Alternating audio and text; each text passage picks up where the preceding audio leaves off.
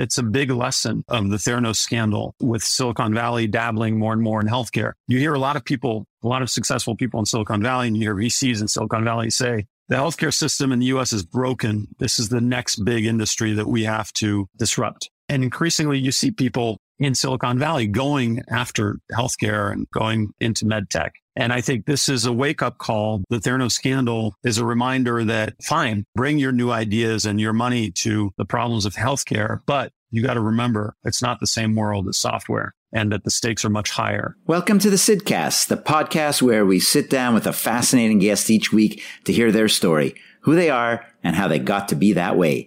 My name is Syd Finkelstein, a professor at Dartmouth College, and your host and guide as we embark on a journey of learning, discovery, and good old fashioned conversation.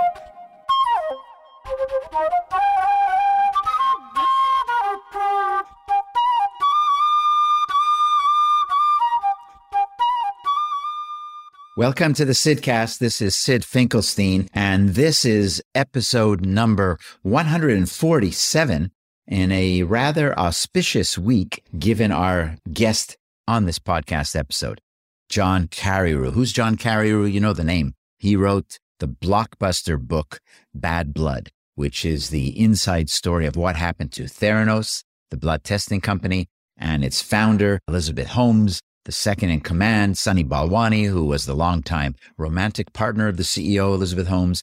The book has won many awards. John Carreyrou was a writer for the Wall Street Journal. Actually, he broke the original story about Theranos. And it turns out that this week, on November 15th, really just coming up, and depending on when you're listening to this, may have just happened or even today, Sunny Balwani, the COO of Theranos, and the longtime romantic partner to Elizabeth Holmes will be sentenced for the convictions that he was found guilty on by a jury. And Elizabeth Holmes herself will be sentenced on November 18th. So also this week. Now, I say all that, but there have been delays in this court case before, and who knows what other last minute delays might come up to postpone the sentencing further, but that's the schedule as it stands. And John Carreyrou was up in Vermont as the keynote uh, speaker. Actually, it was me interviewing him and having and leading a conversation at the Dartmouth Device Development Symposium, which is a really blue chip symposium of doctors, venture capitalists, clinicians, healthcare uh, executives, regulators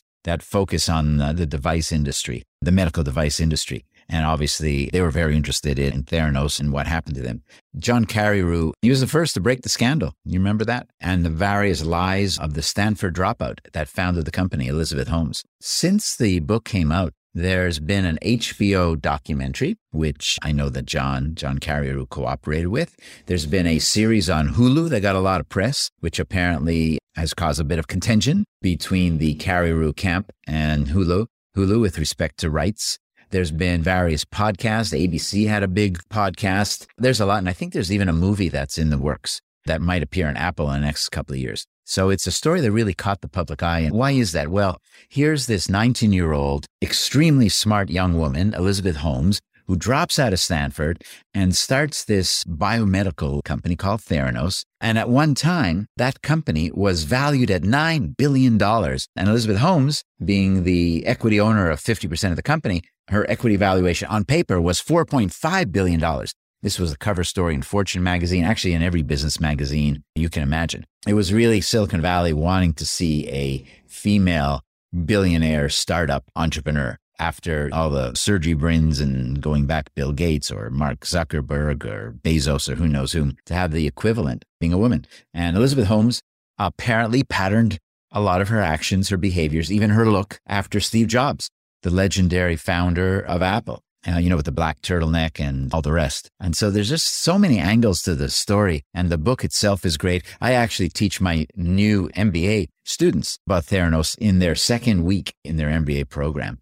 The book Bad Blood was named Financial Times and McKinsey Best Business Book of the Year. It's over 3 million copies already around the world, which is just tremendous. And you love to see it because it's a great book. It's great reporting. And what we do in the podcast is we spend the first part really getting into the journalistic side of it. You know, how did he find out? How did John Carreyrou find out about Theranos? What was the tip or the tips? How did he go about trying to prove the case that there really was something rotten going on? What did they do wrong? What is Elizabeth Holmes like, really like? Why did she do what she did? What happened to that company? And what was happening with Sunny Balwani? And what about the characters in this story? David Boies, the legendary attorney and founder of Boies Schiller, who's seen his reputation take a huge hit as a result of this story and the tactics that he employed in defending Elizabeth Holmes.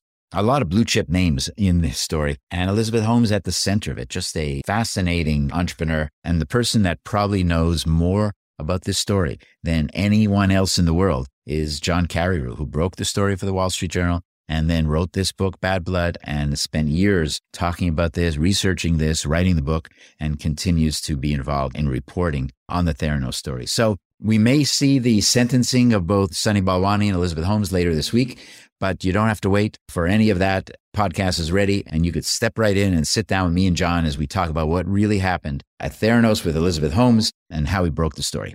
John Carreyrou on the Sydcast. Welcome to another edition of the Sydcast. This is Syd Finkelstein. My guest today is John Carreyrou. Hi, John. Hi. I'm glad to be able to get you on the podcast. Of course, I've read Bad Blood. Many, many of my students and others have read Bad Blood. And you're actually here in Woodstock, Vermont as part of the 3D conference, the Dartmouth Device Development Symposium. And just in a short time, not long after our podcast, you and I are going to do a fireside and a lot of audience Q&A. But for all those people that are not at the 3D conference. They get to listen to us now. I'm interested just to get us started in the journalistic side of the story before we get into a lot more about Elizabeth Holmes, Sunny Balwani, Theranos, and all the details of what happened. How long have you been a journalist, say at the Journal in particular, before this story broke? So I started looking into Theranos in early 2015. So I would have been at the Journal about 16 years by then. 16 years. Yeah. And I'd been a journalist about 20 years. Just curious if you ever had another story before this that rivaled uh, for drama and impact. I've had some fun stories along the way, but probably not any one story that rivaled this story in terms of the twists and the various dimensions and the drama. No, I can't say that this takes the cake.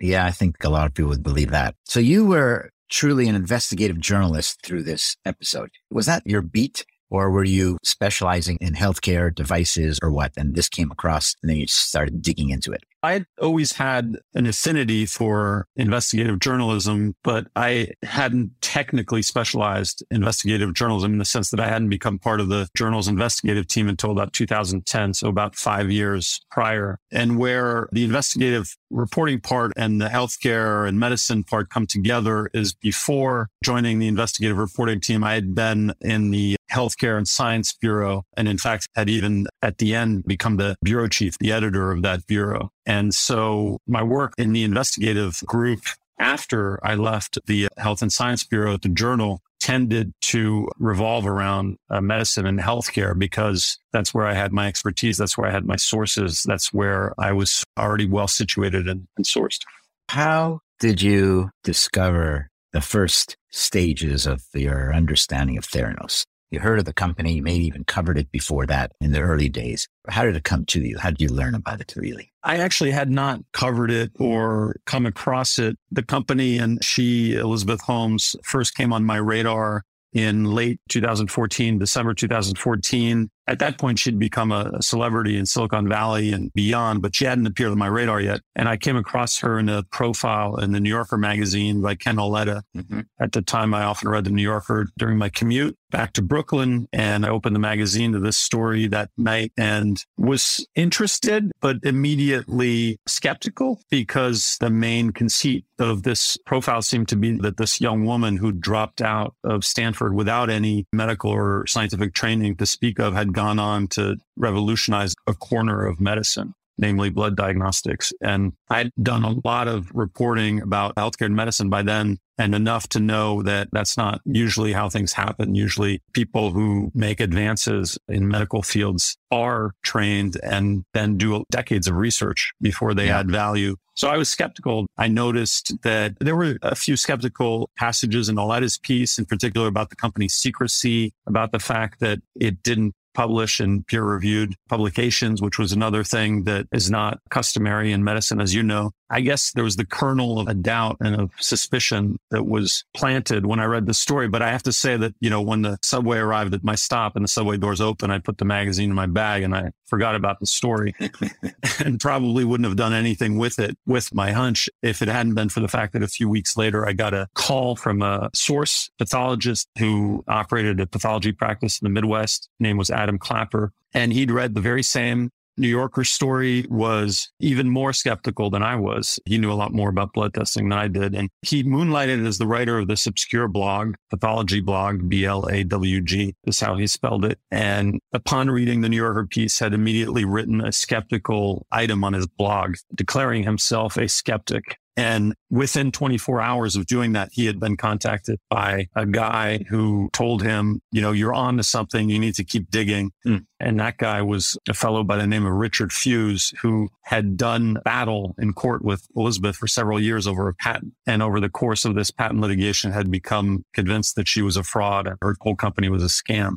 Fuisz then put Clapper in touch with a few other people that he was in touch with who shared his skepticism. And Clapper was intrigued, but being a full time pathologist, not having any journalism experience, he decided that he would pass the tip on to an experienced journalist. And so he thought of me. He called me up and when he passed on the tip, it immediately obviously resonated because of that initial surge of skepticism that I'd had when I read the New Yorker piece. And so right. I was all ears at that point. Do you get lots of tips out of the blue like this? Mm-hmm. Like how unusual is this? No, I mean, even back then, I got tips on a regular basis, and my rule was always to at least look into them a little bit. Sometimes it was just a few minutes, sometimes it was a day or two days, sometimes it was several weeks, but to always look into the initial tip and see if there was anything to it. And obviously, nine out of 10 don't pan out, but this was the one that did pan out. You started learning more about Theranos, about Elizabeth Holmes. How did you get to the next step when you had the so-called whistleblowers contacting you? And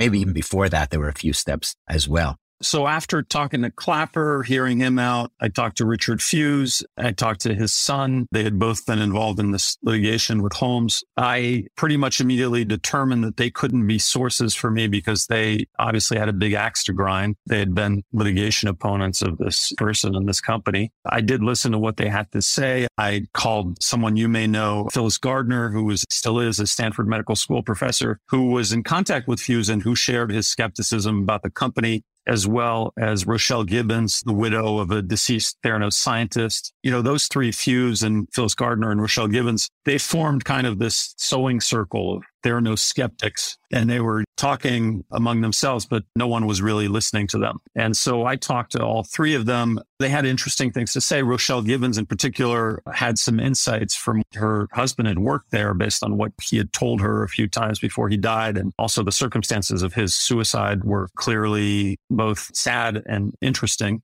because clearly the company's toxic culture is what had brought him to become clinically depressed and to commit suicide. Taking all that, it wasn't enough because these three people had theories and they had some information, but it was mostly informed skepticism or secondhand, thirdhand information. I needed primary sources. And so if I was going to get anywhere with this, I needed to make contact with people who had worked at the company or before still worked at the company, people who knew what was going on inside the company. I put out feelers that's when I started calling up current and ex employees. One person that I eventually managed to reach was the outgoing laboratory director. And I can now name him because he revealed our sourcing relationship during the criminal trial last fall. His name is Adam Rosendorff. And when I made contact with him, he was less than two months removed from having worked at Theranos. And he was clearly super stressed out. The company was coming after him trying to muzzle him and became apparent during our first phone call that I wasn't going to get anything out of him if I didn't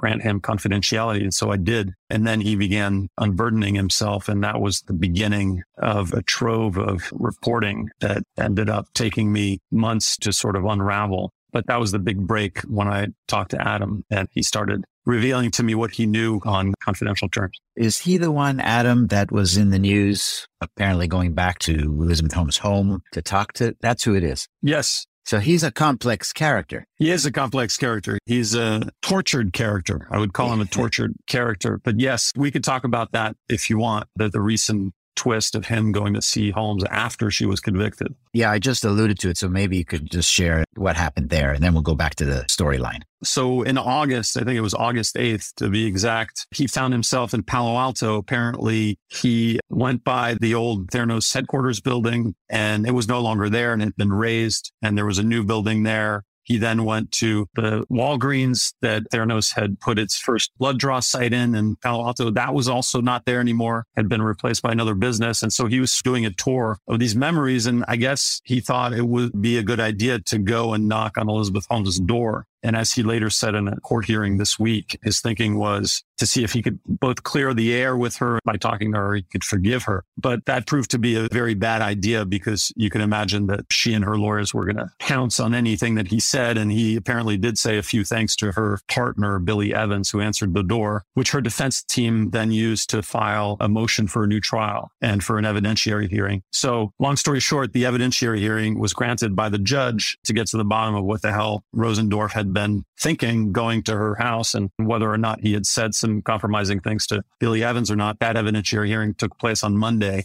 Yeah, the long and short of it is that Rosendorff firmly stood by his trial testimony and didn't recant in any way, didn't allege any prosecutorial misconduct. And so I think what's going to happen in the next week or two, the judge is going to rule against the motion for a new trial. And we are finally headed toward the sentencing. That all this will have achieved is it will have delayed her sentencing by a month. Her sentencing hearing is now set for November 18th. So just to clarify, when you said this past Monday, that would be October 17th, because people could be listening to this even a year from now. That's right. October 17th. And we're uh, now recording this on October 21st. That's right. So the schedule is November 18th will be the actual sentencing date. Yes. Unless something else emerges, which wouldn't shock anybody, I suppose. Okay. So how long was it from when you got this guy that wrote that blog to when you wrote your first big story in the journal? It was a good eight or nine months.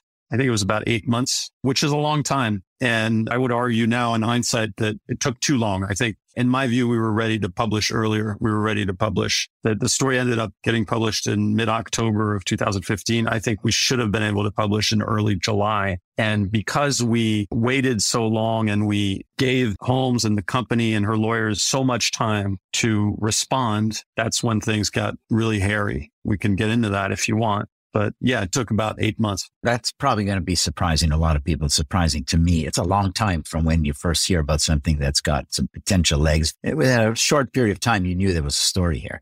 And then took a long, long time. Were you ever concerned that this guy that wrote the blog sent it to, you know, Ken Auletta and two or three others and you can get scooped on this after doing all that work? That was one concern for sure. Another concern was whether the Wall Street Journal was going to back me up and actually go through with this story and publish it. It involved a lot of stress in the spring and summer, yeah. early fall of 2015. Rupert Murdoch was one of the investors with Elizabeth with Theranos, and he owns the journal. What role did that play in any of these delays? Yeah, I didn't know at the time at all that he was an investor. It, it turned out that he invested $125 million in Theranos right as, literally right as I began looking into the company in early 2015. He, at that point, would have had no idea that I was beginning to look into the company because the only person who knew was my editor, the investigative editor at the journal. And I certainly had no idea that he was investing in the company then. I didn't end up finding out for sure that he was an investor until a year, an entire year after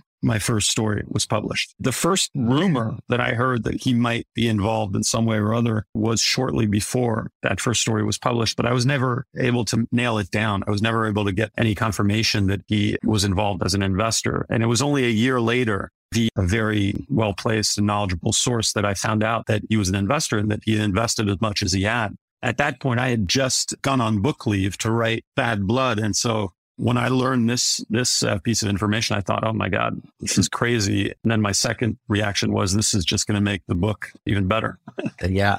Right. What was the holdup? What were they saying to you? What were they doing? They were telling you your story was wrong, no doubt. I mean, what did they say? How did they try to rebut your critique? All of the eight months weren't consumed in going back and forth with them. I would say the first four months were amassing a critical mass of information and reporting to feel like this wasn't, in fact, the story. It started out with this tip from Clapper, pathology blogger, and then I had my first breakthrough, like I said, with Rosendorff, the lab director, but then he was speaking to me on deep background, not for attribution. I couldn't use his name. There's no way the journal was going to publish a story based on one anonymous source, however good that source was. So I had a lot more work to do. And that work took another three, four months. I had to line up other confidential sources, other company insiders to corroborate what Rosendorff was telling me. I flew to Phoenix and got my blood tested at a Theranos kiosk at a Walgreens in downtown Phoenix. And I also spent a week out there talking to doctors and patients who'd used the product and got doctors and patients on the record to tell me about the erroneous blood tests that they'd received from the company. I also flew out to the Bay Area, to Palo Alto to meet some of my confidential sources to do more reporting. So it wasn't until late April, May of 2015, three, four months in, that I began approaching the company and letting them know that I was doing a story and could they answer these questions. At that point, they tried to stonewall me. They gave me the silent treatment for about a month or a month and a half. But then I think it dawned on them that I wasn't going away. And so that's when they called the lawyers, which would be now we're in June of 2015. And their lawyer was David Boies. Their outside counsel was David Boies. And so he came to our offices with some of his colleagues and with Heather King, who had been a longtime Boies Schiller attorney who had gone and become the general counsel of Theranos. And so they came with a delegation of like five or six to our offices. And we had this long sort of showdown in a conference room at the Wall Street Journal, lasted five hours. Five hours. Five hours. Yeah. What was going on during this time? They were trying to convince you not to do the story. Is that pretty much what? Basically, yeah. They were trying to threaten us, intimidate us. I had sent some questions ahead of time. They had requested that I send questions ahead of time. So after the initial sort of barrage of intimidation and threats became clear, I was there with my editor, Mike Siconolfi, the journal's investigative editor, as well as Jay Conti, a lawyer for the journal. And I would say that after the first 40 or 45 minutes, when it became clear that we weren't be easily intimidated, they then deigned to start getting into my questions. And it was one question after another. The response was, this is getting into trade secrets. We can't mm-hmm. respond to this unless you sign an NDA. And of course, we weren't going to sign any NDAs, which would have handcuffed us. So we went around in circles. It's a scene that I describe actually in a lot of detail in a chapter of the book. I think it's chapter 21 of Bad Blood. It was a pretty surreal scene. You know, if anything, at the end of this crazy meeting, their attempt to call me off the story really backfired because their behavior was so suspicious that I felt more strongly than ever that I was onto a good story. Did David Boies himself threaten you or the journal? I guess with lawsuits is how they would do it. Did he actually do that? It wasn't an explicit threat during the meeting. It was an implicit one. And mm-hmm. then at one point during the meeting, he said, you know, you'll be receiving a letter from me putting my objections on the record in coming days. And sure enough, within, I don't know, it was like 48 or 72 hours of that long meeting, we got the first letter threatening litigation. And then we got several more, including one, I think 23 page one in July. Something like 22 of the 23 pages were about attacking my integrity as a reporter and my methods. It was a clear attempt to try to get the journal to disown me. Mm-hmm. Which didn't work. That big meeting at the journal's offices marked what I would call the beginning of a scorched earth counterattack by the company which took the form of multiple letters threatening litigation. It took the form of Sunny Balwani, Elizabeth Holmes's number two at the company and her secret boyfriend flying out to Phoenix and showing up at offices of the doctors I'd interviewed and threatening them and trying to get them to recant and sign prepared uh, statements recanting what they told me took the form of. Did they do that, by the way? Yeah, two of the docs did, but luckily they were two docs that I hadn't planned on using so that the damage was minimal. This campaign, this counterattack took the form also of hiring private investigators to tail some of my confidential sources, which is something that came out definitively during the trial. How did they know who your confidential sources were? They figured out one of the things I learned during the trial. One of the pieces of evidence that came out at trial was this trove of texts between Elizabeth and Sunny. There were thousands of texts that prosecutors got their hands on between Sunny and Elizabeth spanning, I think from 2011 to 2016. The texts show that within a couple weeks, if that of my going to the company and letting them know that I'm working on a story and beginning to ask questions that Sunny immediately in one of the texts to Elizabeth fingers my three main sources who were Adam Rosendorff, the lab director, Tyler Schultz, the grandson of former Secretary of State uh, George Shultz, who was a board member of Theranos, and another young former Theranos employee named Erika Cheung. I mean, they knew that those three employees had left with objections and raising doubts, and their suspicions immediately gravitated toward them. They sicked private eyes on Tyler and Erika. What else happened? Elizabeth went to Murdoch and the scenes several times and tried to get him to kill the story. It got pretty crazy. Well, obviously, he didn't kill the story. Do you know what he said? Did your bosses, who may have had direct interaction, maybe you did as well, with Murdoch, get a sense of what he was thinking, what he was saying, what he was doing? I'm told he listened to what she had to say and told her that he trusted the journal's editors to handle the matter properly. One thing you have to remember is this is 2015. This is what, three years after the phone hacking scandal that had caused him a lot of trouble, a lot of heartache in the UK. And so presumably the phone hacking scandal and all the ways in which that had boomeranged back in his face were still fresh in his mind. I can imagine that that would have informed how he behaved in this manner. Back to Erika Cheung and maybe Ryan as well. It was probably in your book. As you know, there are movies and Hulu and HBO documentary, all sorts of other things based on your reporting. And Erika says how terrified she was. She was a young woman and she's being followed. There's a car across the street or something like this. I'm not sure if I'm remembering all those details perfectly. I mean, you must have felt bad for her because she had to be pretty brave, actually, for a young woman to say what she was saying against David Boies and company. Yeah, yeah, no, she experienced some of the most stress of anyone. She and Tyler, I remember I was in my car in, it would have been July late June or early July of 2015. I was in my car because of street cleaning rules in Brooklyn. You have to prove your car once a week. Alternate side of the street parking.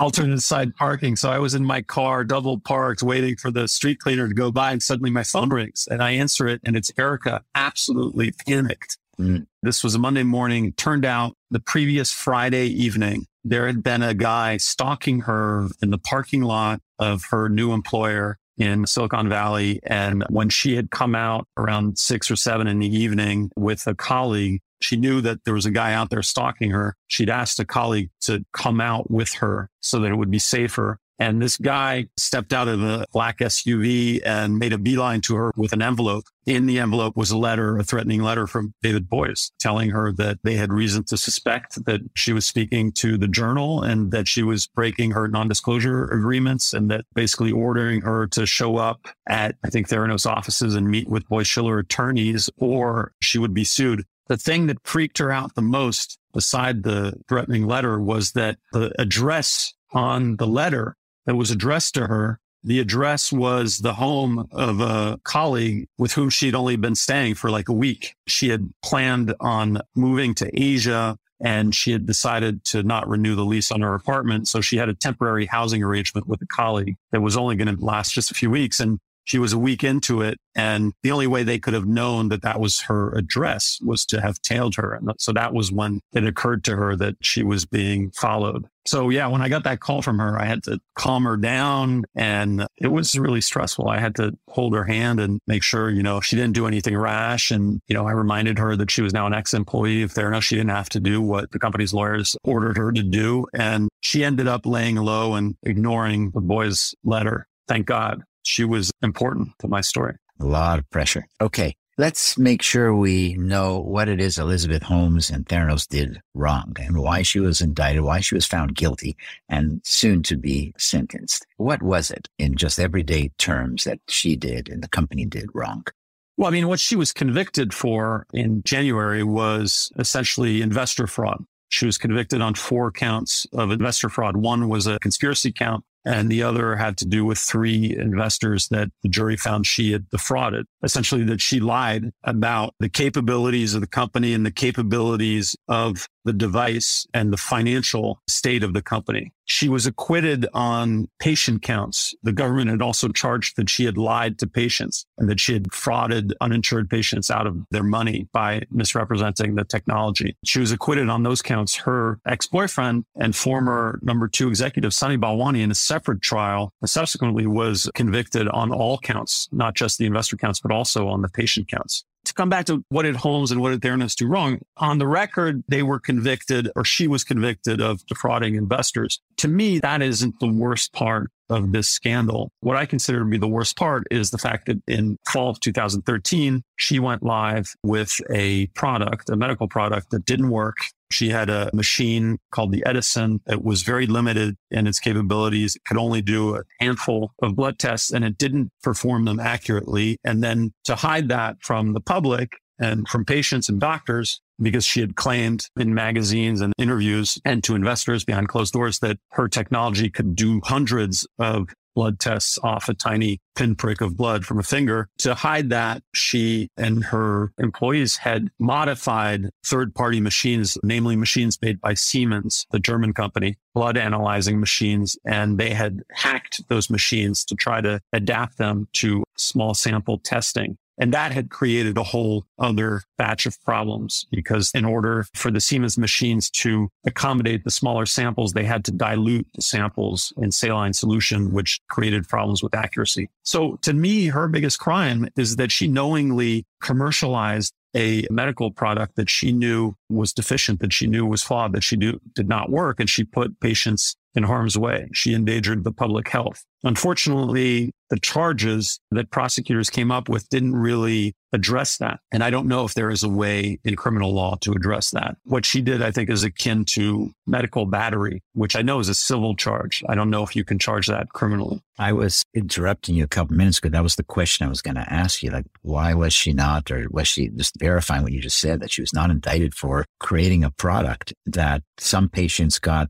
false positives or false negatives on very, very, very serious things that could cause huge trauma and the wrong medical treatment, which is really, really terrible. But that's not what she was even indicted on, which is kind of amazing. In the end, Theranos had to void nearly 1 million blood test results. And we know for a fact that tens of thousands of patients were affected and had their test reports voided or corrected. So the harm wasn't hypothetical. There were real people who received very bad blood test results. And as you know, and she herself used to say at the height of her fame, most doctors' medical decisions are based on blood test results. So she knowingly brought to market a healthcare product, health diagnostic product that didn't work and that she knew it didn't work. And the question that has to come up is why would she do that? Is she an evil person? Is she deluded? Does she care about money more than anything else? Why would somebody do a thing like that? Yeah, I think to understand it, you have to understand the culture of Silicon Valley. This is a place where people have been faking it until they make it for a long time. That's kind of the ethos of the Valley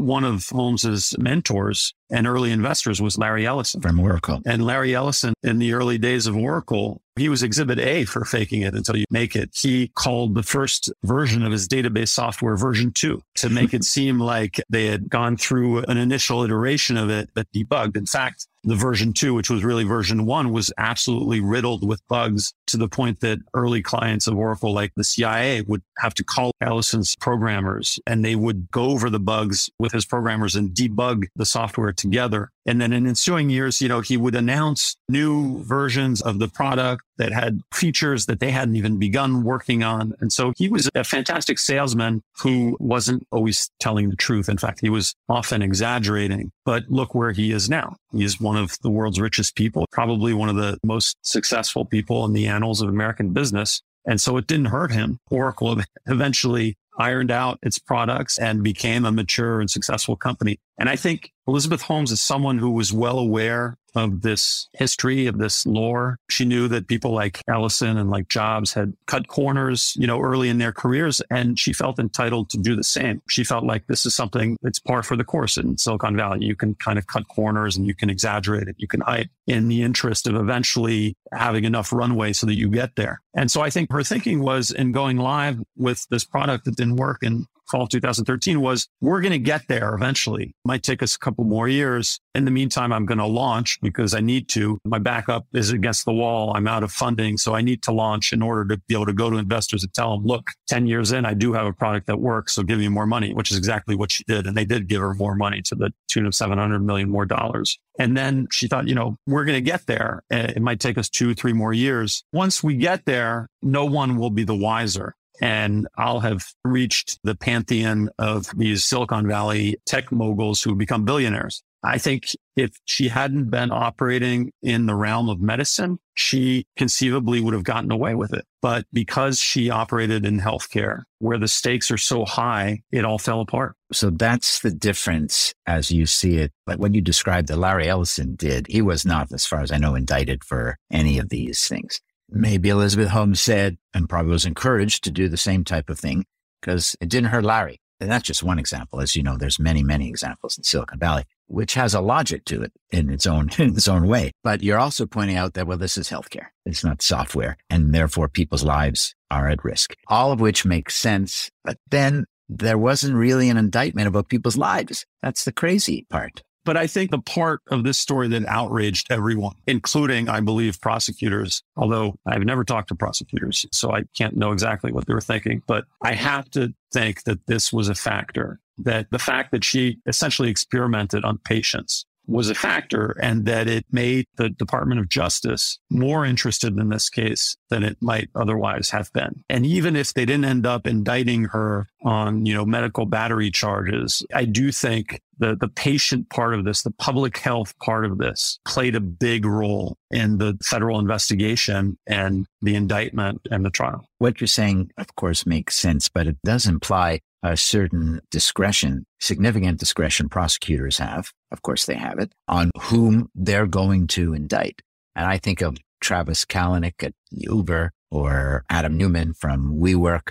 I don't know that they do fake it till you make it. Sure seems that way from my reading, but they've not been indicted. You know what I'm saying? It's, there's a discretion part to this while we would say because she did put people at risk, danger, it was appropriate. But still, I'm not sure I like the discretion part so much. It's either right or wrong. Shouldn't we indict other Silicon Valley founders who are also completely misrepresenting what they're doing? You could make that argument, certainly. I personally, I do think that the sins of Travis Kalanick and Adam Neumann of WeWork, while some of their actions were egregious, I don't think it rises up to an Elizabeth Holmes. And probably, yes, the difference is that they didn't endanger the public health. And that is probably the crucial difference. It's a big lesson of the Theranos scandal with Silicon Valley dabbling more and more in healthcare. You hear a lot of people, a lot of successful people in Silicon Valley, and you hear VCs in Silicon Valley say, the healthcare system in the US is broken. This is the next big industry that we have to disrupt. And increasingly, you see people in Silicon Valley going after healthcare and going into med tech. And I think this is a wake up call. The Theranos scandal is a reminder that fine, bring your new ideas and your money to the problems of healthcare, but you got to remember it's not the same world as software and that the stakes are much higher. If you uh, don't bear that in mind, then what happened to Elizabeth Holmes could happen to you. Have you continued to follow the field of blood diagnostics? I understand there are other startups trying to do something analogous to what Theranos was trying to do. I don't know that anyone's been successful yet. Have you continued to follow that industry? I haven't followed closely since I wrote the book, but my understanding was this was true as recently as two, three years ago that no one had yet come up with the solution. No one had yet cracked the puzzle. The puzzle being how do you do hundreds of blood tests off a drop of blood pricked from a finger? Why has no one cracked this puzzle yet? Two reasons. One is that the type of sample you get when you prick a finger in medical terms, as you know, it's called capillary blood. And that type of sample is polluted by tissue and cells, whereas blood that you take from a vein in the arm is not. That's one difficulty. And it makes certain tests like potassium very hard, if not impossible to test for accurately off capillary blood. The other bigger problem is the size of the sample. There are four main classes of blood tests and they all require different methods, different instruments.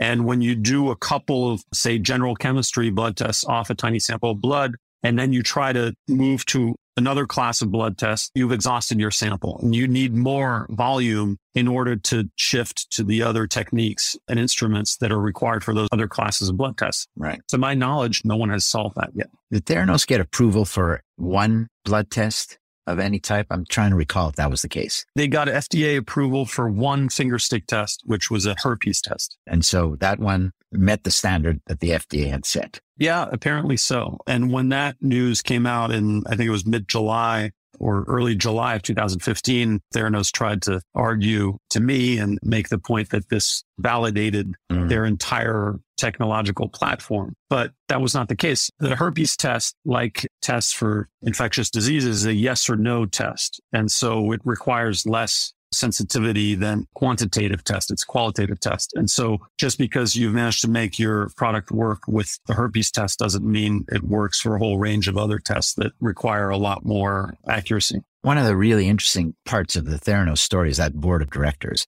Very senior political figures. You mentioned already former Secretary of State George Shultz, Henry Kissinger. There were ex military generals on there. So these are very high prestige people, but they know nothing, probably nothing about business, but let alone, I don't think any of those people were MDs. We wouldn't expect them to know a lot about blood diagnostic testing. Was this about just having a high prestige board that people say, wow, look at this. This implies some degree of credibility. Or were these friends of Elizabeth in some way in her circle? I wonder how she got, for example, Murdoch to invest. Betsy DeVos to invest was another very wealthy individual who was in, I think, Donald Trump's cabinet. And then you have Shultz, you have Kissinger, and I can't remember now all the military people. How did that happen and why? It's what you call affinity fraud. You surround yourself with people who have a lot of credibility, prestigious names, and you borrow their credibility. That is very much what took place. In this case, Elizabeth was able to do that because she met uh, George Shultz. The first guy she met was George Shultz in 2011. She met him through a Stanford professor and he immediately fell under her spell. George passed away about a year and a half ago, but when he was still alive, he was someone who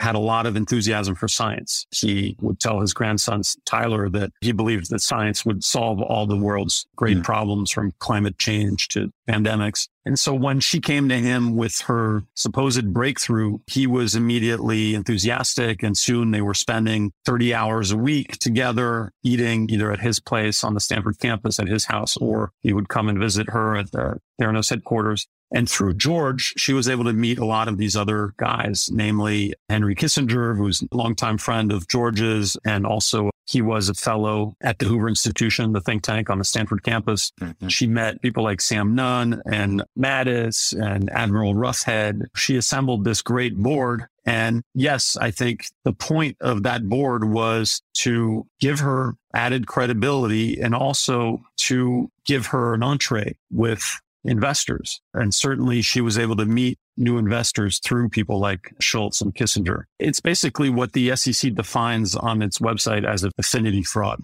They actually call it affinity fraud, using kind of an inner circle of high prestige people to imply something that's not true. Is that pretty much what that is? Yeah. Affinity fraud is surrounding yourself with credible people and borrowing from their credibility and then using them for introductions. Did you interview some of those board members? I spoke to one board member in particular, but it was on deep background. So I can't uh, say who it was. Sure. Well, what I'm curious about is did they ever think they did something wrong or that they were fooled or that they were aiding and abetting something that was illegal? Did they ever feel remorse even? I think they felt remorse in the sense that after a certain point, when enough things had come out, they realized that they shouldn't have gotten involved with her or with the company. One thing to know is that the board did not know what was going on inside the company and in the lab. The board thought that all the blood tests were being done on fingerstick and that all the blood tests were being done on Theranos's Edison device. They had no idea that Siemens machines had been hacked and were being used for the majority of the blood tests. They had no idea that blood samples were being diluted. They didn't know about any of these shenanigans. They were kept in the dark by Sunny and Elizabeth. And so you can blame them for negligence, for falling asleep at the wheel, which in some cases, it wasn't just metaphorically that they fell asleep at the wheel. There were instances in board meetings where Kissinger and Shultz would hmm. fall asleep. I mean, would fall asleep, would literally fall asleep during the board meetings. The reason I know this is for his 2014 profile of Elizabeth Holmes, Ken Auletta interviewed Shultz and he shared, subsequently shared the, not Shultz. Well, he did interview Shultz as well, but he interviewed Kissinger too. And he shared the Kissinger interview tape with me. And Kissinger remarks that he and Shultz would fall asleep during some of the board meetings. What role do you think gender played in any way here? For example, on the way up, who in Silicon Valley and among the media didn't like the idea of a female Silicon Valley billionaire? I got to believe that's a good story for a lot of press. And I remember think about that Fortune magazine cover story that a lot of people remarked on. And then, of course, on the way down, it seems to have happened pretty quickly. So, in what way do you think gender played a role here? I think gender it played a huge role in this story. I think Holmes used her gender to charm people without suggesting anything untoward. She was a young woman, late 20s, early 30s when she met guys like Shultz and started spending a ton of time with them. And there's no doubt that Shultz was flattered by all this time that Elizabeth Holmes was spending with him, that he was really charmed by her. But then the other way in which gender played a role is yes, there was a great appetite for a woman to finally succeed on the scale that all these men had in Silicon Valley. And so people were cheerleading and not just women, not just women and young girls. And there were women and young girls who were writing Holmes letters at the height of her fame in 2014 and 15. But a lot of men were cheering for her as well. Mm-hmm. A lot of people wanted to believe in this. It was a feel good story. And then I would say that did gender play a role on the way down? Was Elizabeth Holmes, as she claimed, treated more harshly because she was a woman? Her gender is at the heart of the story. So yes, I think her gender is also part of the epic sort of downfall. She's a fascinating character for people. She's the reason that people can't get enough of this story. And I'd say it doesn't just have to do with her gender. It has to do a lot with her psychology. I think people try to understand what she was thinking and how she could have done the things she did. People are fascinated with those questions. But yes, gender is absolutely at the heart of this story. What do you think she's really like? There's a turtlenecks a la Steve Jobs that got a lot of publicity. Her non blinking eyes got a lot of publicity. She created a brand and a style that was mesmerizing for the press and for many observers and maybe for the board members, as you're saying as well. I mean, what do you think about her really at this stage of the game? She's a chameleon. She understood what she needed to do to get people's attention. You know, she was operating in a completely male dominated world in Silicon Valley. So she understood that she needed to behave more like these men were behaving. And so that's when she started adopting the all black outfit, the black slacks and the black turtleneck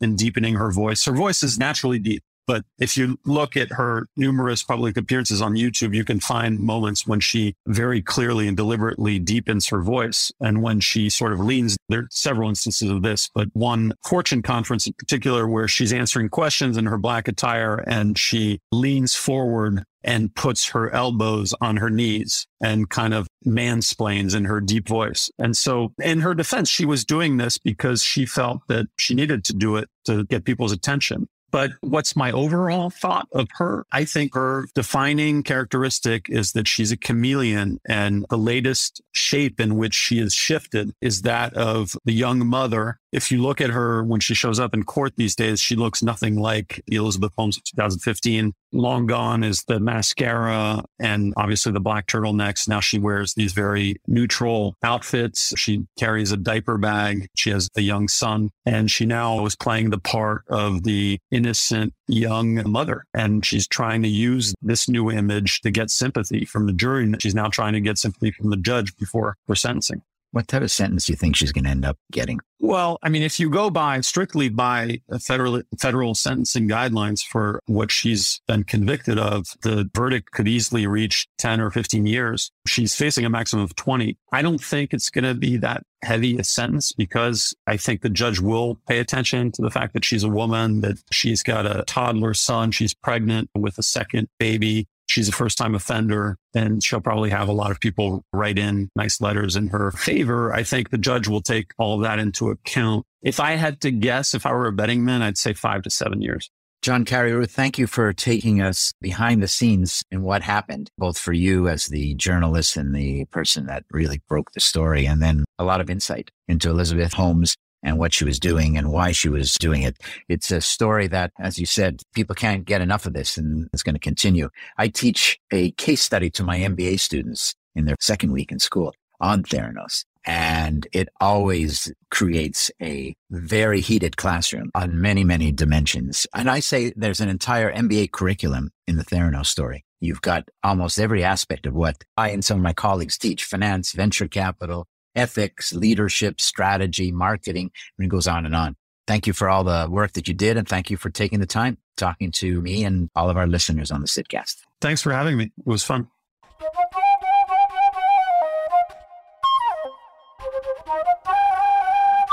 Thank you for listening to the Sydcast. I am really excited to be bringing you season four and very appreciative that you've chosen to listen to this episode. If you haven't already, please subscribe to the series and you will never miss a single new episode. The Sydcast is growing. We have more listeners than ever before and more stories to share. This idea I had four years ago for real conversations with real people, informal and informative, well, it's taking off, and that is thanks to you. I welcome all feedback and would love to hear from you. If you have any questions, suggestions for guests, or any suggestions at all, please contact me via our website, www.thesydcast.com, or email me directly, sydfinkelstein at gmail.com. If you like what you heard, I hope you'll tune into another one of our episodes, and please consider giving us a five star review, and especially share with others who you think would enjoy and benefit from the show as well. The Sydcast is produced by the Podcast Laundry Production Company.